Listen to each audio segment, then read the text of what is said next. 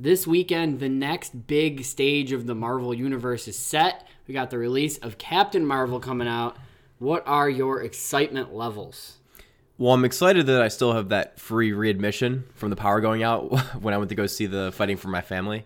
Is it fighting fighting for or fighting with my family? With. Fighting with my family.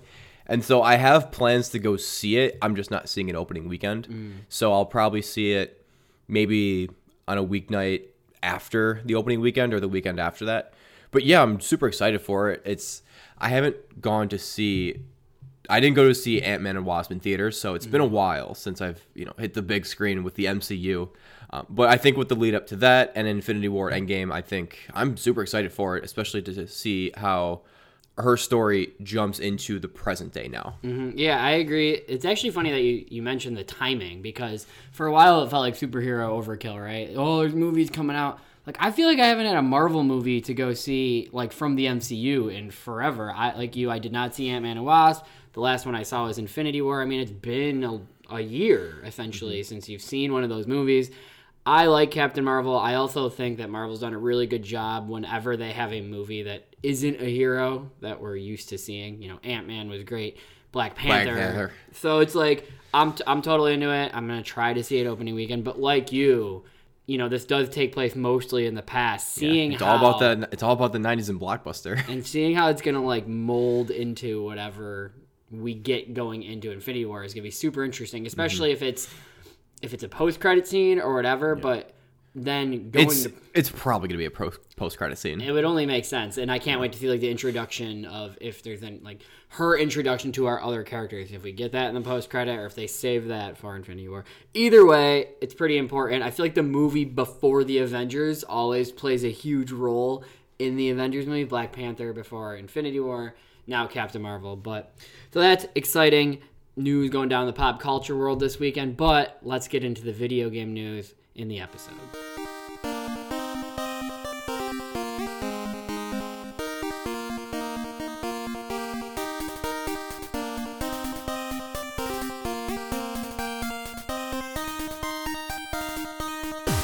Welcome everybody to episode 81, the Miroslav Shatan episode. No one gets that reference at all unless you like hockey. I am one of your hosts, John Conti, joined as always by CJ Schumer on the other end. Happy as always to be here with you, John. Or if you just live in Buffalo and you just hear this, these quips for decades. Yeah, so the guy's name was Shatan, but it was spelled Satan. So that's funny. He wore number 81. That doesn't matter. We played some games this week. Let's jump into the week in review. I'm going to actually start because I'm excited to talk about the Division 2 beta. Let me tell you. You love this beta over the weekend. this is how you do a beta, Anthem. I don't. You, we're gonna get to Anthem. The. Anthem's got a few things to worry about other than their betas, but go ahead. We're gonna get to that, but I, I know I spoke a couple weeks ago about playing the Anthem beta. I was like, yeah, this is fine, but I'm not sold. And I kind of started pushing everyone. I'm like, but guys, I'm telling you, Division's gonna be good. Uh, Division two beta. So they give you three story missions to do. They give you the introduction to the game. They also, what I thought was super cool is when you finish the main bulk of the content, they actually will give you access to three maxed out characters and say, here, go play what would be an end game mission. Here's what the end game looks like. So they're showing you already. They're not just telling you, hey, there's going to be a lot to do. They're showing you, no, this is what is going to be available to you come the end of the game. Uh, I mean, it's more of the division. It's prettier, I will say that, because it takes place in warm weather and a more vibrant kind of setting in DC, not like the you know the grays and blacks of New York City in the winter. There's definitely a little bit more. Um, I don't want to say like happiness going on, but it's definitely more vibrant, more colorful, more lively. It doesn't seem as chaotic as the first one. Not in oh, well until you It's, start it's in a different way, yeah. Well, Yeah. yeah, the the gameplay itself is a different story. I, the tone in general, I guess, is what I'm saying. Definitely. So yeah, and I thought the beta was great in the sense that there's a, a large chunk of content. You get to fight different types of enemies, do different types of missions. Um, the game is simplified for the better, I think. Uh, one of the big issues I feel like for the casual playing Division One was when you'd have guns, they would have their damage rates and their rate of fire, and they would do like a little calculation for you and give you a damage, like a DPM, damage per minute type thing and that would be really it was just too many numbers for someone who's not used to playing now the games are simply here is your damage. And then when you look at like armor items, here is the rating for armor. It's 51, it's 55. 55 is better, attach that, get on your way. So I think they've simplified things. I think it's still, you know, it is a large open world game in the sense that there are some of the mechanics could be a little smoother, but that just happens when you have an open world game. Look at like GTA, look at, you know, the shooting still feels tight, but sometimes the movement's a little clunky and all that. But I had a ton of fun playing with it, squatted up, three people. Uh, you can do four this time around. I don't believe you could do four in Destiny One or Destiny uh, Division One. I keep saying that, but all right. Division is forging its own destiny Yeah, with a right. sequel. so I'm all in. I totally stole that headline from the GameSpot review. Shout out to GameSpot. Uh, I'm all in though. I mean, having played this, I compared to like I said, compared to Anthem, there's no doubt in my mind that I want to play through this. That there's enough content just in the single player with some of the end game uh, that's gonna make it worth a purchase for me. I don't know like long term, nine months down the road, but they've shown me already that the game's tight enough and flows well enough that it's worth putting the 40 hours it's going to take to complete the main story, drop into the end game. And I mean, like, the beta is what sold me. And I believe the people I played with, if it didn't get them fully in, they're all leaning towards playing now. So that to me is how you do a beta. So. So my question, I'm just curious because you said that you get to play as you get to choose between three different characters when you get to the end game stuff. So what specifically separates those characters? Mm. Because I mean, I yes, you say three people, that makes sense. Mm-hmm. Of course, there's differences, but I guess my question is just kind of like if you could specify like what what was the big difference? Yeah, so I don't know if these classifications unlock only at the end of the game or if you unlock them as you level up, but you get these things called specializations and they've showed us three. One is a heavier guy gets a grenade launcher. Another one is a sniper, and another one is more of a stealth-based person who has a crossbow, which is pretty badass addition to the Division series. And with that, you get the weapon, but then the character is also like the the grenade launcher guy gets a bulk. He's a little gets a little more health boost. And what is cool is that weapon you gain doesn't replace one of the three weapons you could already hold. You now open up a fourth weapon slot. so nice. when you play the maxed out character, they give you, of course, that weapon. The characters also unlock um, different pathways of upgrading your perks that you wouldn't get if you didn't choose that specialization. So, for example, there is a turret you could get in the game. You could toss it down and shoots people. When you unlock the grenade launcher guy, you get the ability to have the turret like shoot out like a grenade or something like that. Whereas if I didn't choose that specialization, I wouldn't have that. I thought they were pretty unique compared to what you you could get if you didn't have a specialization, but at the same time, they don't all feel so different. I mean, like sniper rifle versus crossbow, like it's just how your And style. that's the general movement of aiming. Uh, it's just different types of weapons, really. Exactly. So, uh, which I think is in a weird way good because you're not going to get that feeling of like, oh, I chose a hunter, but I wanted to choose, you know, like in Destiny, oh, I want to choose a Titan, and it really changes the gameplay. The one thing that is cool, if you go on Ubisoft's website, they've been crushing it lately. And the one thing I love is they talk about because I was curious to have. They've said all year one content is free, like mission based content. Okay, so why am I pay? Why is there if you buy the deluxe edition? Why is there this season pass? And they're really, really as long as you f- seek it out, everything you want to know about what's monetized and not is explained pretty well.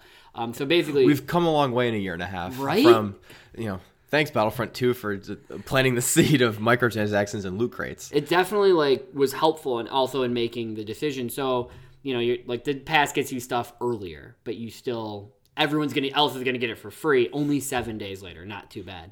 Uh, the one thing that they do give you though is they they give you access to these specializations like right off the bat.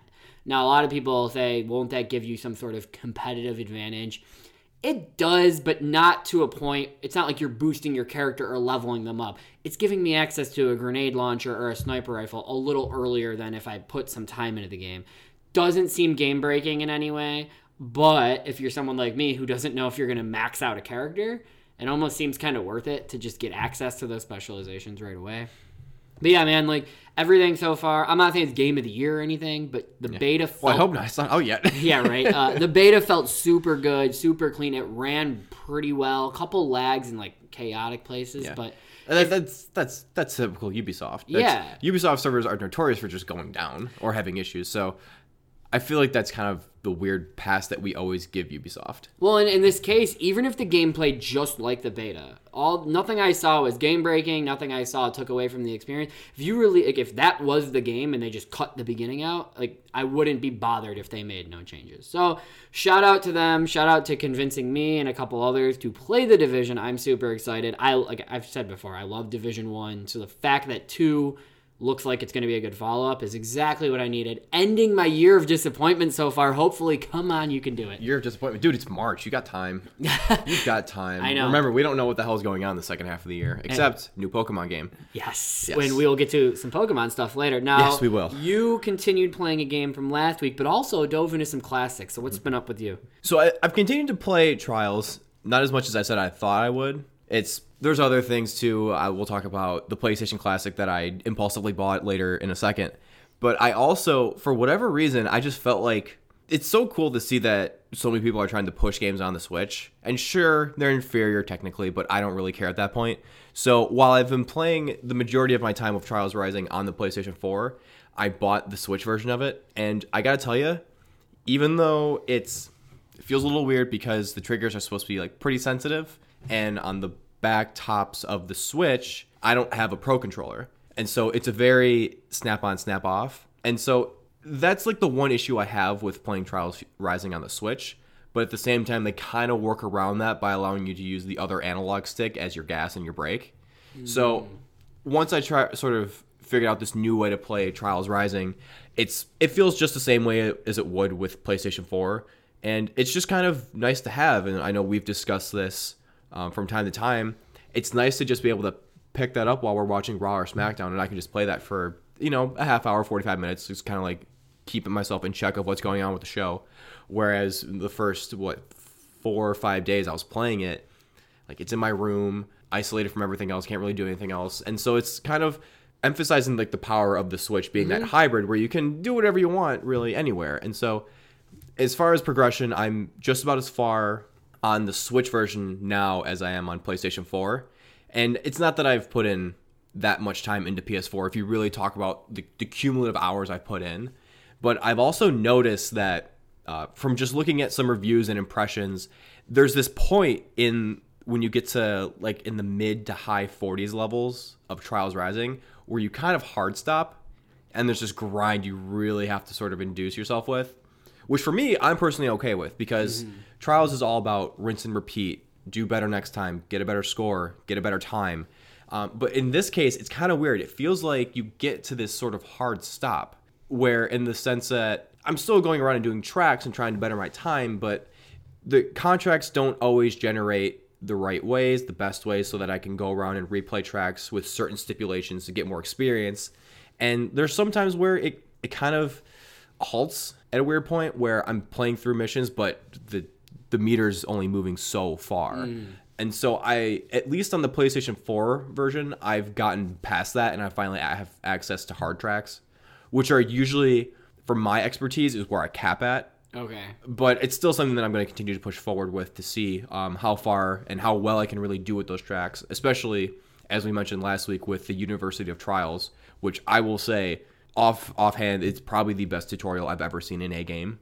Yeah, I mean the fact that you continue to use it, Yeah. and get better at it, even though you're a four-time veteran of the series, says a lot. Yeah, it's the same thing I said about I I I brought up Celeste last time when we talked about the comparisons where you go through these training sequences and the instructor is always like don't worry if you don't get it on the first try, which is very reminiscent of the loading screens that you get in Celeste where it says hey, don't worry about the death counter or don't worry about failing. That just means that next time you're going to improve and do better. It's like a weird comparison where No, it makes sense. in a way, Trials Rising is kind of a platformer, even though it's really just an on it's an on rail racer in a way. yeah. Um, but yeah, I'm sure that'll be something that I'm gonna play on and off. It's kind of like my snack to like the main course of games that I play. And uh, well, speaking, I guess in that case, we'll just segue to the next thing I have. So I told myself I wasn't gonna buy the PlayStation Classic. It was too expensive. It wasn't worth it, and it, it was very clear from reviews that it was rushed. It just wasn't ready, and they just threw games on there as they could. I caved because, of course, nobody really bought the PlayStation Classic. And at $50, so half off, I bought the PlayStation Classic and have dove into a few games so far. I can't sit here and say I've looked at every single thing in the catalog, but um, of the three games that I have jumped into so far, only one of them really performs well, and it's Final Fantasy VII. Uh, the other two that I've jumped into were were Rainbow Six and Cool Borders Two, and I think I'll give Cool Borders Two a pass because I think just in the in the sake of aging, that game just doesn't do well anyways. So it I don't think it mattered if that game was ported properly. It was always going to play like shit. Mm. And then, as I discussed with you, the if anybody ever wants to actually play the old school like original Rainbow Six, just play it on PC because that's where the the meat of that series really begins and where the actual good version of that is. And I told you it's like to with with no dual analog sticks on these controllers, you to aim up you have to press L1 or R1 and then to aim down you have to press R2. I mean just kind of thinking of that is just weird and it, it really kind of breaks your brain especially now like releasing something like that at the end of what, 2018 where everybody's used to using the right analog stick to aim in a shooter. Mm. It it boggles my mind that games used to be thought of that way and of course I'm the one of the two of us that's going to play older stuff.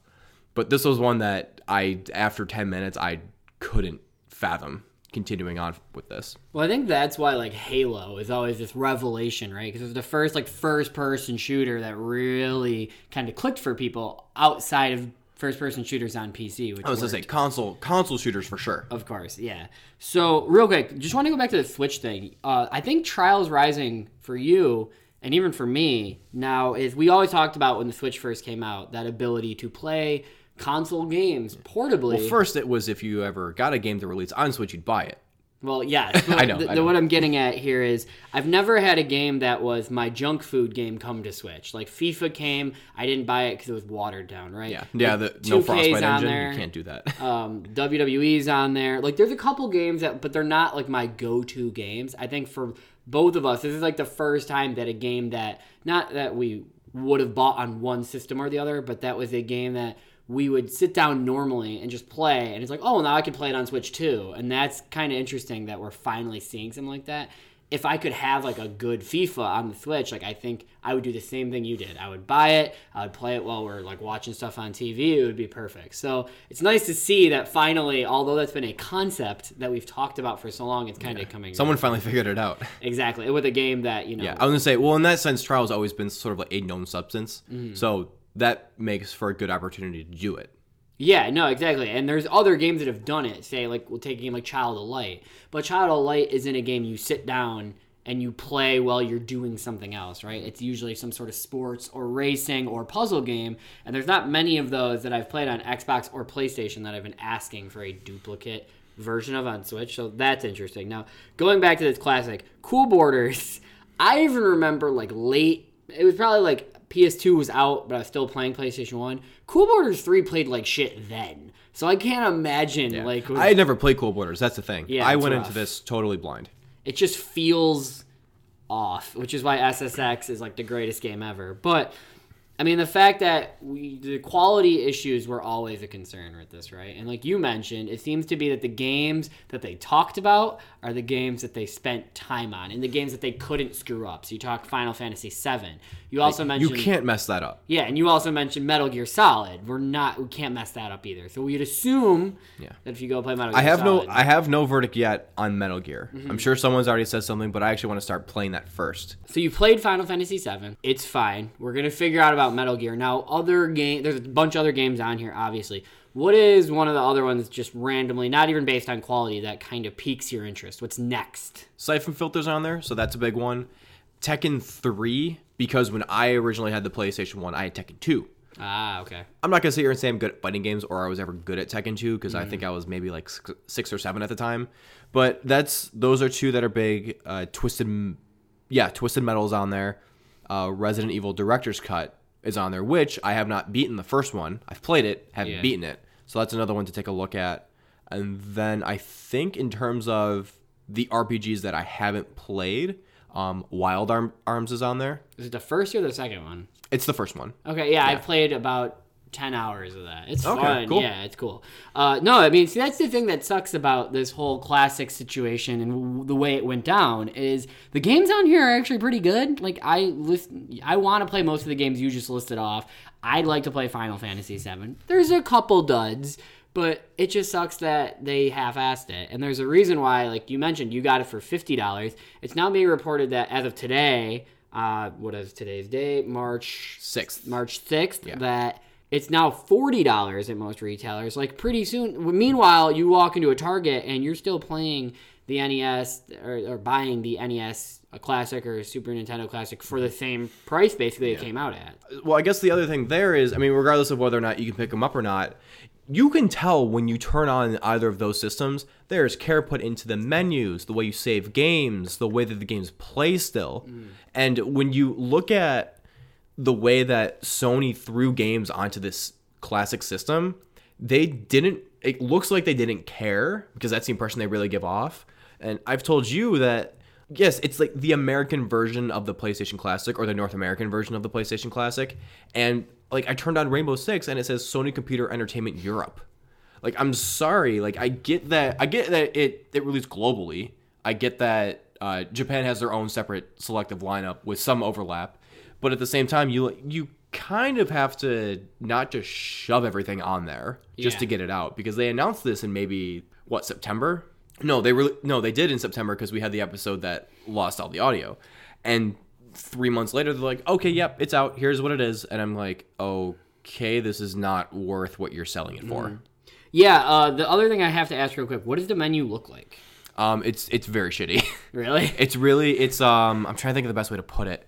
Think of if you've ever played the old Tomb Raider games where you have something like right in the front of like a circle, but you're facing the side of the circle, and as you this is kind of weird a weird way to describe it, but as you hit left or right, they just sort of like rotate around. Oh, okay. Yeah. Yeah, I know. so you can kind of see all the other games around it, but it's like the background is like one color, so you can kind of tell that it just looks like shit. And they they did some things that make sense. Like they pull up, they have the URL pages for the for the game guides in there, so that you can that's actually look at the stuff. Which that makes sense. You kind of have to do that, but it's everything else is just it just looks bad. Yeah, I mean, I will say though, at forty bucks, Eh, Forty bucks, I'd Even- say. I mean, I would say get it. yeah, I mean, we were talking at fifty. It was what two fifty a game. Like, okay, I can pay two dollars fifty cents. Yeah, at the same time though, if you think about it too, a lot of these games, I wouldn't be surprised if there's a lot of these games when I boot them up, just don't play well. Yeah, no, and that was what we talked about from day one when this was announced that this system was gonna. There is an issue. With I should say not the not the aging aspect. I'm saying the just getting it on there. Oh, okay. Well, yeah, I was gonna say. On top of that, though, I think your Cool Borders experience is a matter of just a game being old and terrible. But you know, whatever. It's there for you guys now at forty bucks. Most retailers, if that's something you're looking for. Next up, we're gonna jump into the news.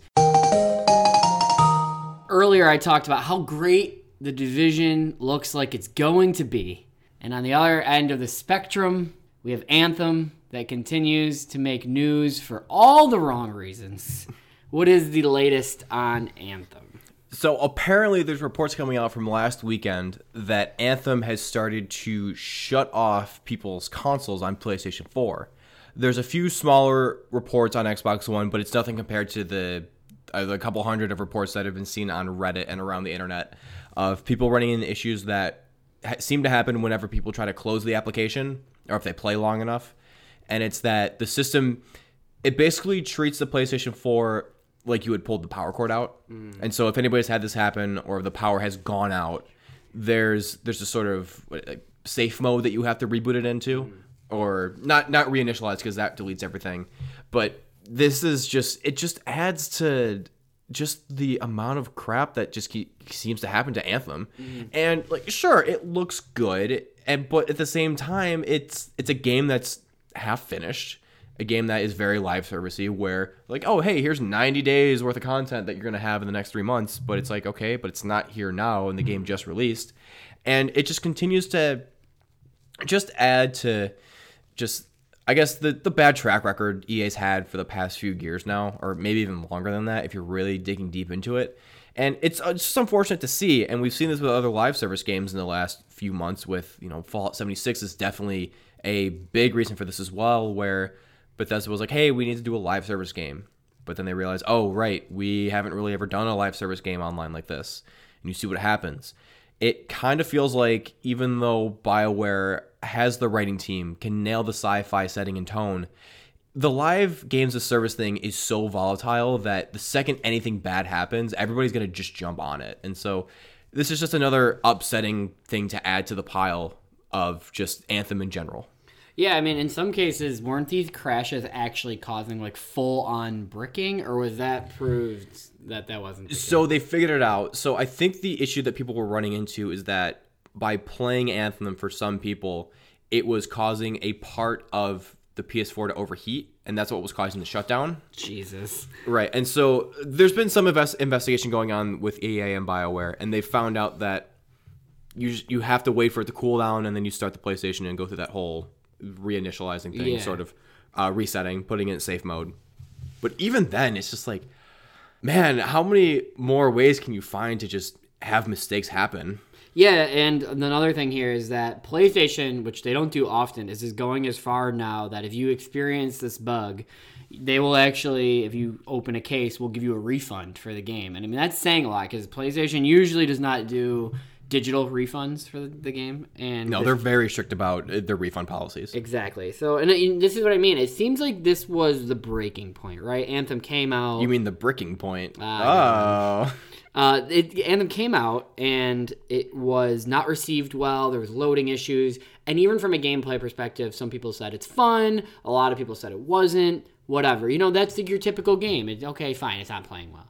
But then to get to the point where okay, now you're actually like potentially ruining game consoles and not even allowing the people who want to play your game to play your game is a problem. Uh, it also brought up, and I know because we're in the kind of funny circles, but I feel like this is a problem that is across all influencers when it comes to these types of games. And a couple of the guys on Kind of Funny this week took a lot of, like, I would say shade for talking positively about Anthem.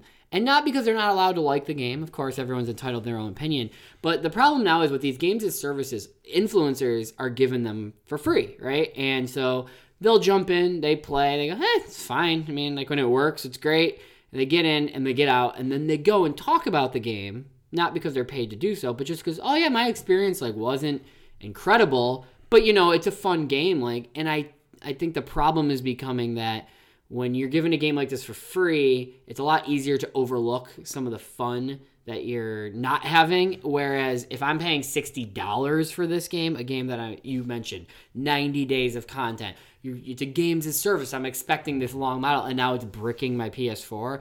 It just seems that like this is a new level of game review that maybe the big outlets and influencers of the world aren't the ones we should be turning to to review these types of games. Because when it's free for you it's okay to understand a crash here or there. You jump in for 10 or 15 missions you get in you get out oh yeah it was a good time and then that's it.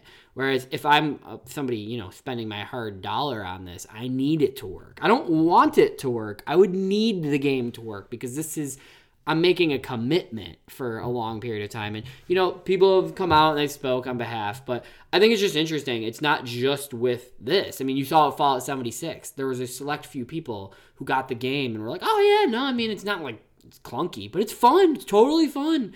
And, like, imagine being a regular consumer hearing that going, oh, well, it's fun. Okay. Spend my 60. And then you get. You realize it's of- not like it's not a Fallout game, which is what people want. yeah. Yeah. I think the problem here is that when you talk about the the influencer, the influencer influence, and I don't want to say giving it the benefit of the doubt, but I guess kind of in their sense, knowing that there's such a turnover with they with what they have to play, they always have to stay current. So think of it example this way. Anthem is done. You play through Anthem a little bit, yada yada yada. You like it for what you get, but you don't actually get the true experience of Anthem or a live service game because it's meant to be for the long haul. But you're playing it in the short term. Think of that. People are probably playing Devil May Cry 5 now because that's a big game that just came out, and that game is getting reviewed extremely well. And then from there, you have the Division Two. You have Sekiro: Shadows Die Twice. You have Days Gone coming out next month.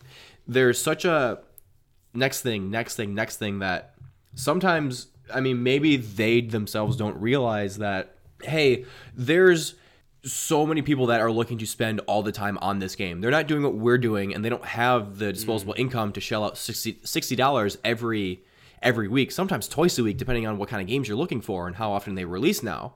And I guess that's the issue here is that uh, people there it feels like there's two very opposite ends of the spectrum. There's people that want to give it the benefit of the doubt because it is BioWare. They have a great mm. track record. They've released great games. Say what you want about Andromeda, we're not going to worry about that. But then you have the people over on this end that are like, well, I'm just gonna, I'm not gonna like it because it's EA. Mm. Like I'm shit on it. EA sucks. All this crap, microtransactions, loot boxes, games of service not working, all of that. And it's there. It feels like there's no Anthem has no medium. Mm. Nobody's here sitting saying like it's. I don't know the right way to put it, but like it's not something that hey, it looks like right now for the long haul it's going to be great, but you have to really be you have to be transparent about that and to understand that yeah, some people might like playing a live service game for the first week, week and a half or so, but who's to say that in 3 weeks, 4 weeks, a month people are going to still be playing it? The problem is if you're not talking about it, that very much answers the question. Yeah. Yeah, and that's the issue here is that influencers are just and it's weird to kind of like take a jab at it, but they're in a position where you can't really give a game like this justice. Well, and that's the thing is is when I look at it, fine, you're having fun with it. You should be smart enough or at least aware enough as an influencer to know your audience and understand that say, I'm actually having a lot of fun with Anthem, but would I buy this game? Absolutely not, right? Like it's possible. It's like when you see a game get a seven on IGN. It's like, hey, I had fun with it. You might not. Like you take that review score and you run with it. And you know, IGN did its due diligence and some of these in GameSpot and gave this game horrible ratings. And if you are basing your purchase on that, you're not going to buy the game. But for influencers, they're not really coming out with the caveat of saying oh man, like this game's super fun, and then they just they go on to the next thing. It's like, well, wait, hold on, pause. Is it super fun for everybody? Like, you know, I mean, again, using kind of funny as an example, going to the situation where they made light of the the crashing situation, saying that you know this happens to games all the time, and like No, it doesn't. First of all, it doesn't, so that was wrong. No. But but second of all, it's like, yeah, but whether or not you're enjoying the game, isn't it your duty? I understand, like they signed up for this, and I'm gonna put I'm gonna put some responsibility. It is your responsibility to that. Although that might bo- not bother you because the game's free, you should immediately be on the side of I probably wouldn't recommend somebody buy this game because although I'm playing it for free and having a good time, the fact that it's crashing is not okay. Like it's almost like they're trying to take the the five percent of fun they're having, and that's all that matters to them, and they can dismiss everything else and realize you're talking to a bunch of people from the ages of 10 to 40 probably. Like you said disposable income isn't a thing.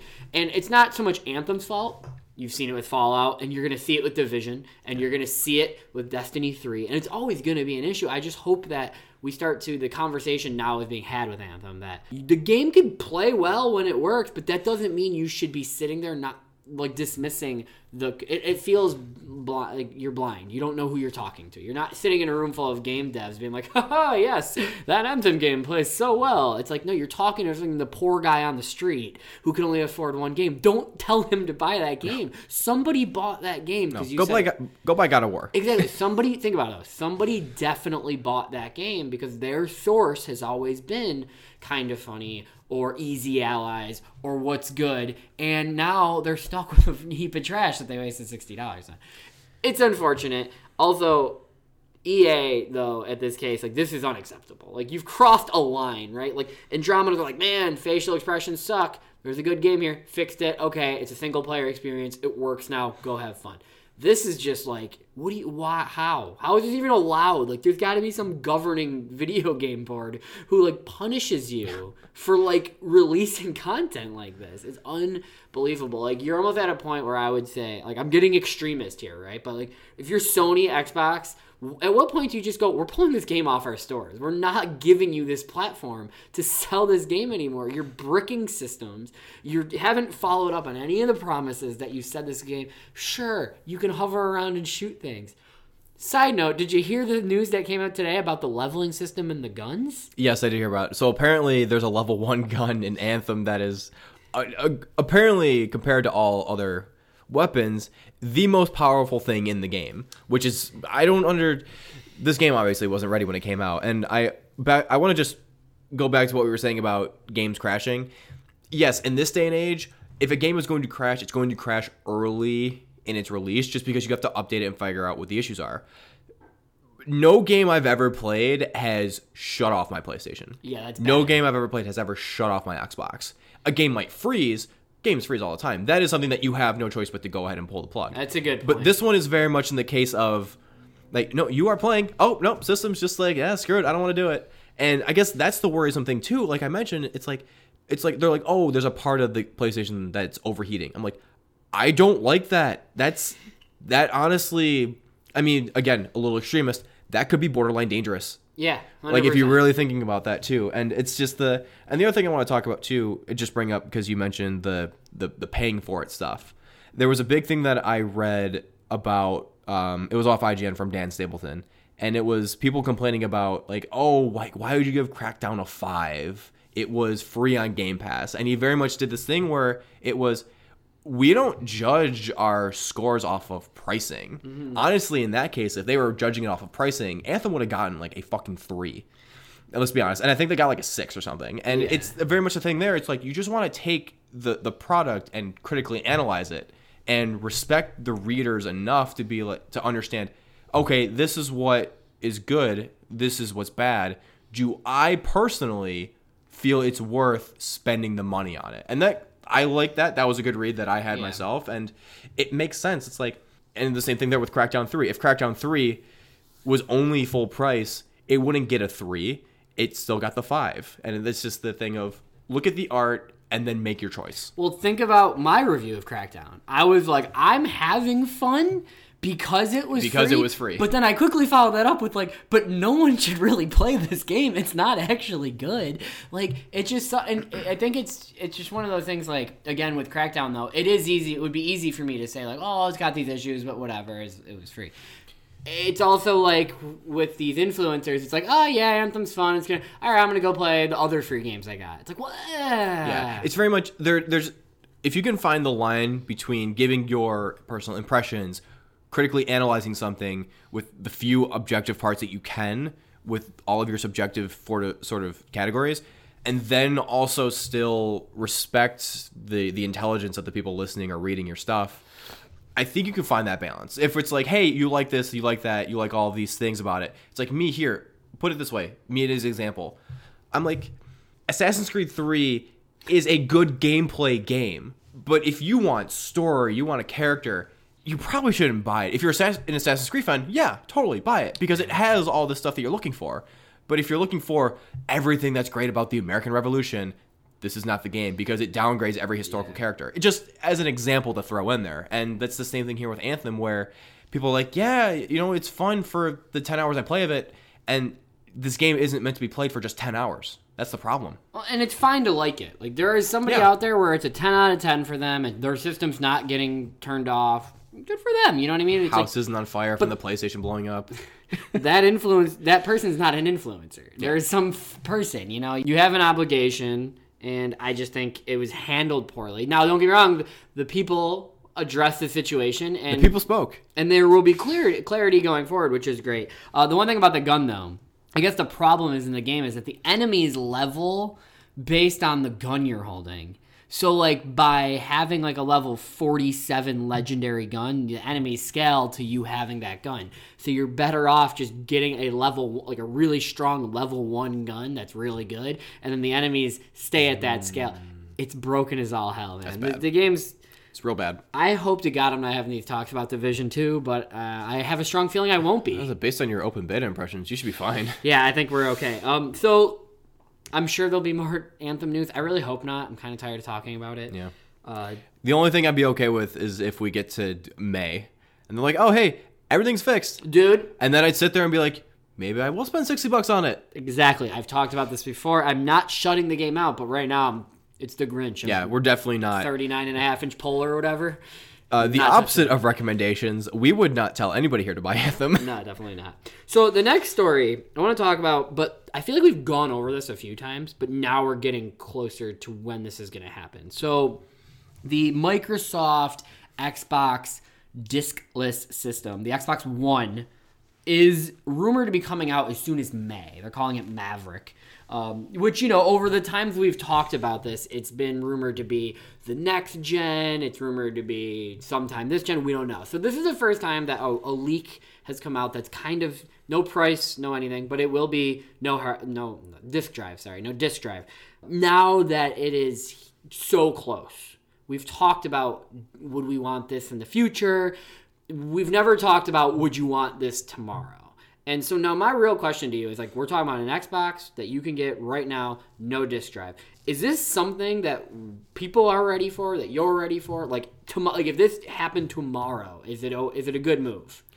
I have two words for you: Game Pass. That's Yeah. exactly why they're doing it. You stole the you words out of my gonna that? mouth, Okay. yeah. Well, and that's the big thing here is that it, it looks like there there's mixed messaging here, but there's been rumors floating around that Microsoft is trying to get Game Pass wherever they can, and it feels like they're trying to sort of find that sort of hybrid between we still want to sell hardware, but our subscription services, sort of like Netflixy like, is is what we're trying to push our revenue in.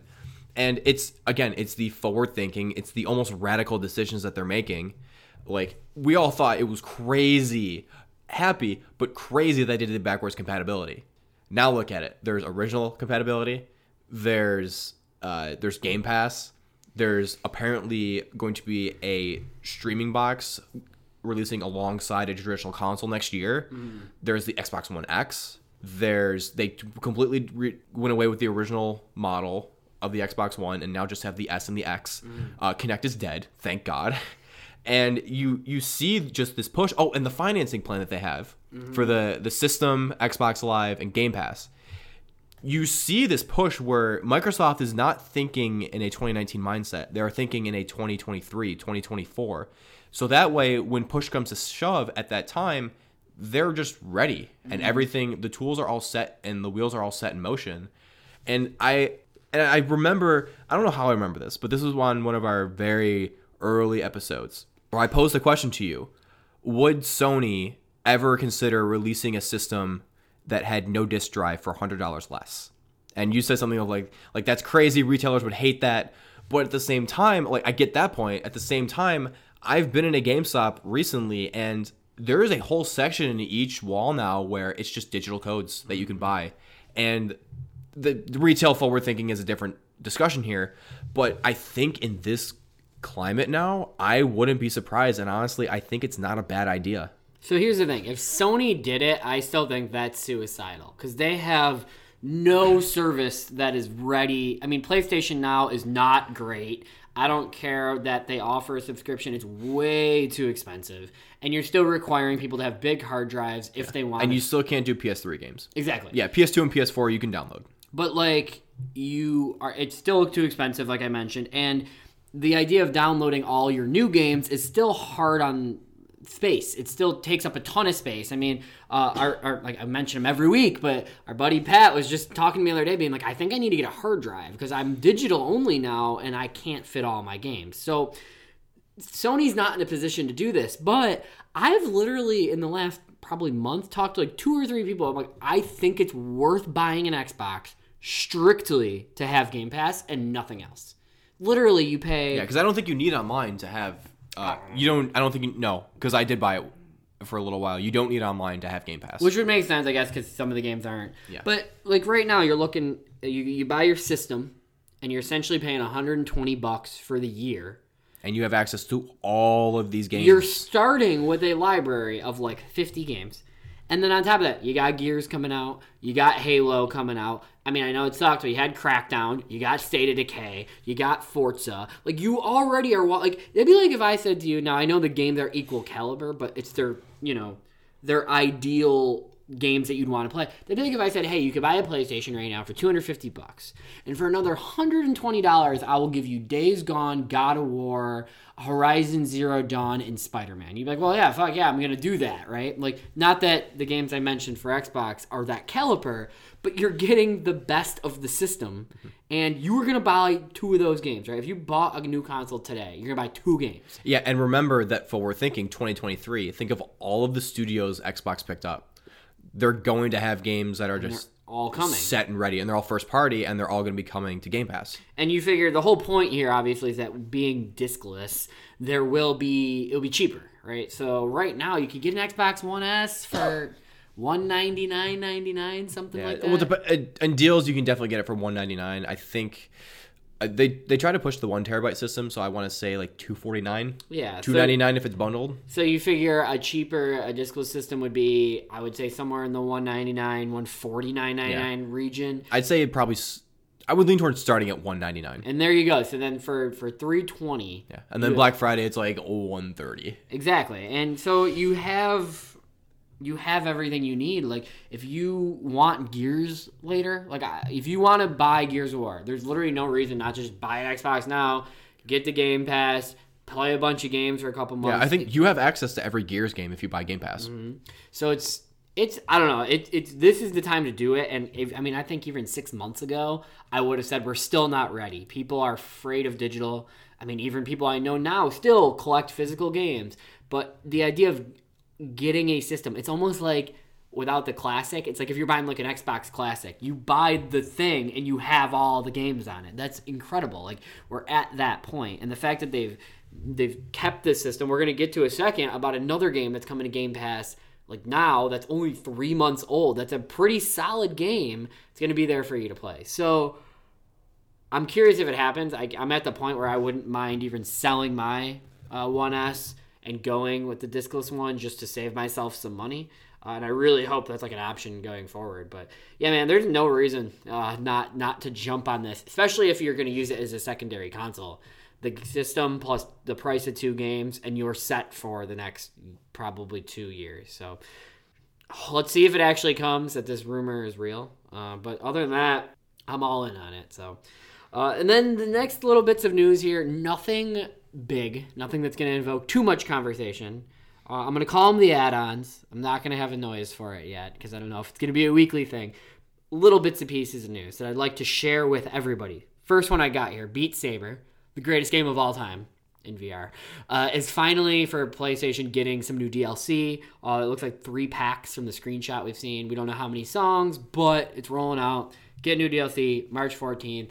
Long time coming. Really stoked about that. Next thing I got here is uh, the egregious news of the week.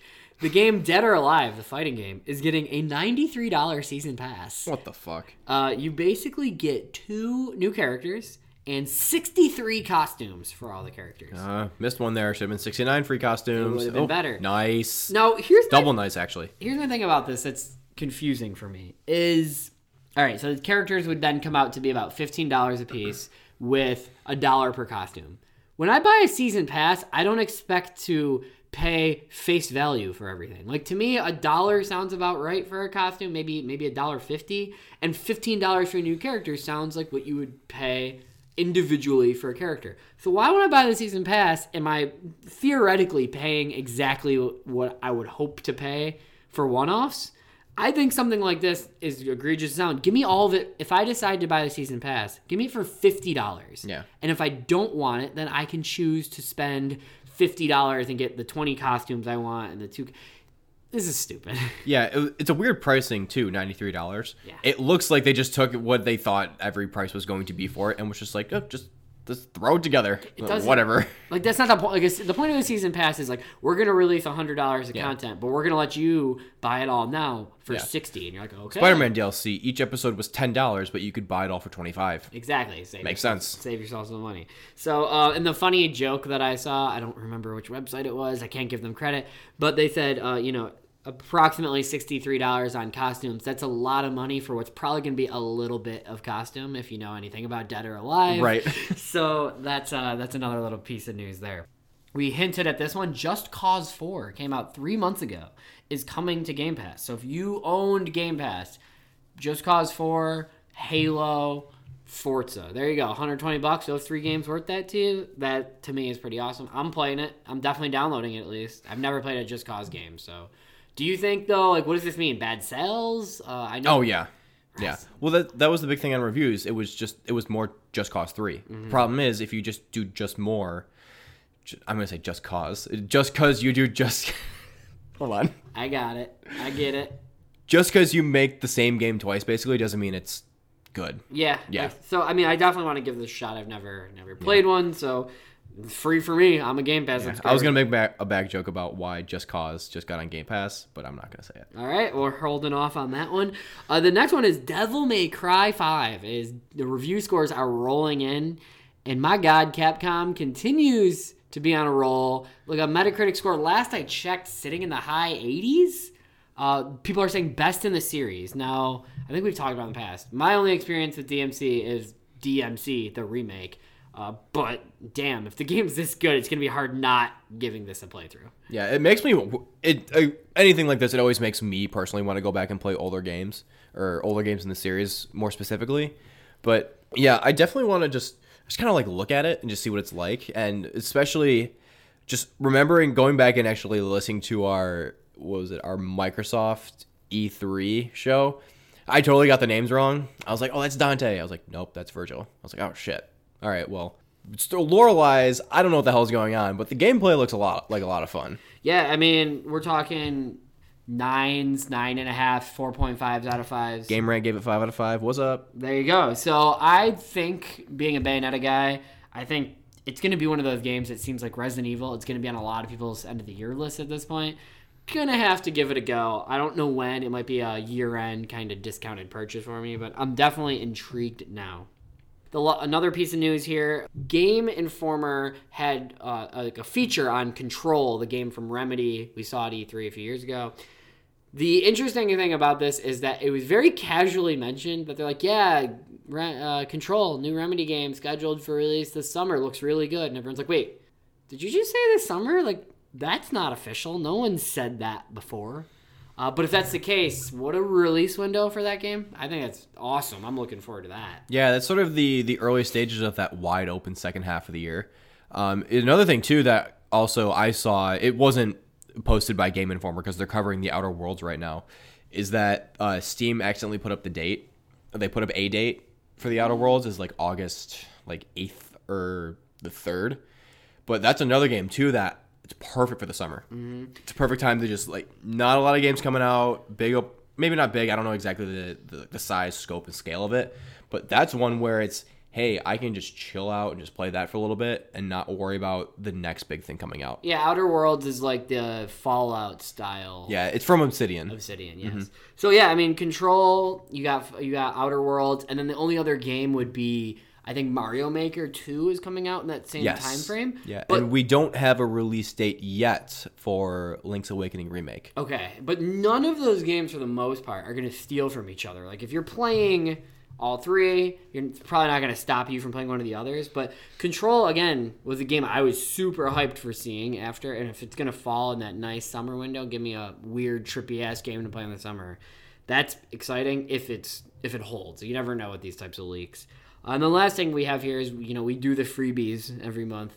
It seems like now I don't know maybe we include Nintendo, although they tend to release a little bit later than the other two. Well, just remember we have to hit full console neutral status every episode. we do. So if there's one way to kind of sneak it in, it's the segment. No, and the games uh, this month for if you have the online service, usually against the classics, you're getting Kid Icarus and StarTropics.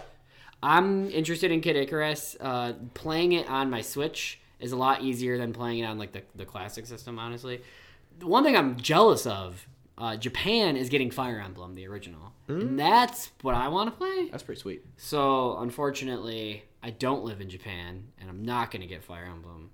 So that's sad. But dude, you want to watch Tokyo Drift again? I mean, hey, hey. So there you go. There's your free Switch games if you have that online service. Um, in all fairness, I'm, I'm only paying attention because I own I have the online now. I did not previously, Yeah. and that's like a quick run through of quick bits of news, little things, not you know huge controversial topics sparking conversation as our previous two things. Yeah. But they're there to keep you updated and everything. But uh, I think that's it. I think that's going to wrap up the week this week. Before we go, we'll do recommendations as we always do. Uh, CJ, do you have any recommendations for the faithful listeners? I do. Back on another article that I caught up on a couple days ago. So I talked about Dan Stapleton's article about pricing shouldn't justify or alter review scores. And there was a really good article that I saw that I think is still being worked on a little bit from uh, Mike Drucker. He used to work at IGN. He's a big fan. He's he's good friends with a lot of the KF guys, and he wrote something on VG twenty four seven that says, "Hey, newsflash, everybody, no one's making you buy Anthem." And it's not. It, there's a, there's a bigger picture to it, and it, uh, Anthem's really just sort of the the example here. Is that with with the world the way it is now, with social media and being connected, and always hearing opinions and impressions and everything that we just discussed prior, is that there the the the strength of FOMO, fear of missing out, is extremely strong now. And it, it makes sense when he sort of broke it down and he made he kind of made fun of that chart that shows like when you can get Anthem early, like the Origins access and all of those. Mm-hmm. And he's saying that nobody you, why should you pay full price for something if you don't want to play it? Yeah, you might have friends that are playing Anthem. Like example for you, like maybe people are going to play the Division 2 or not play with you is that like hey, if the same after he got through each point, the same thing got brought up. He's like, no one like you are totally okay with not buying this game. It is not the end of the world, and so I think that's a good read, not just from the sense of games or live service games in general, but the other thing that I took from it too was that you know I had discussed earlier when we in, when we introed the episode, I don't plan on seeing Captain Marvel opening weekend. That's perfectly fine. I can see it a week after, I can see it two weeks after, and I think it's just kind of a, a good read with a bigger picture if you really look into it. See, and I mean, I don't. Mike Drucker is definitely the type of guy who would be in this type of headspace, and I understand that. Yeah. But FOMO is not just like a thing that people say that it should be taken lightly. Like in a weird way, it is kind of more of a mental. I wouldn't go as far as saying disorder, but it's a strong force. Like I deal with it daily, not just in video games. Well, I think it complements the state that we're all in now with just being connected all the time. Yeah, I Yeah, think and- that's the big part of it. and part wanting to be part of that zeitgeist. Uh, I think, but it's a lot easier to say like you don't have to go play Devil May Cry Five just because I'm like, yeah, you're right, I don't, but I want to.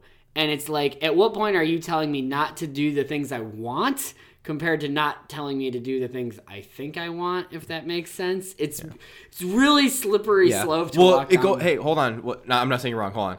It goes back to that line that I was saying of like, hey, here's my impressions, reviews of something, but on this side, I respect your intelligence. If you like these things, do totally go for it. yeah. Yeah. I guess it's different though, because like for example, Resident Evil 2. That is a game that I've thought about multiple times since its release. I know it's not for me, but I want to be part of that conversation. I want to try it out.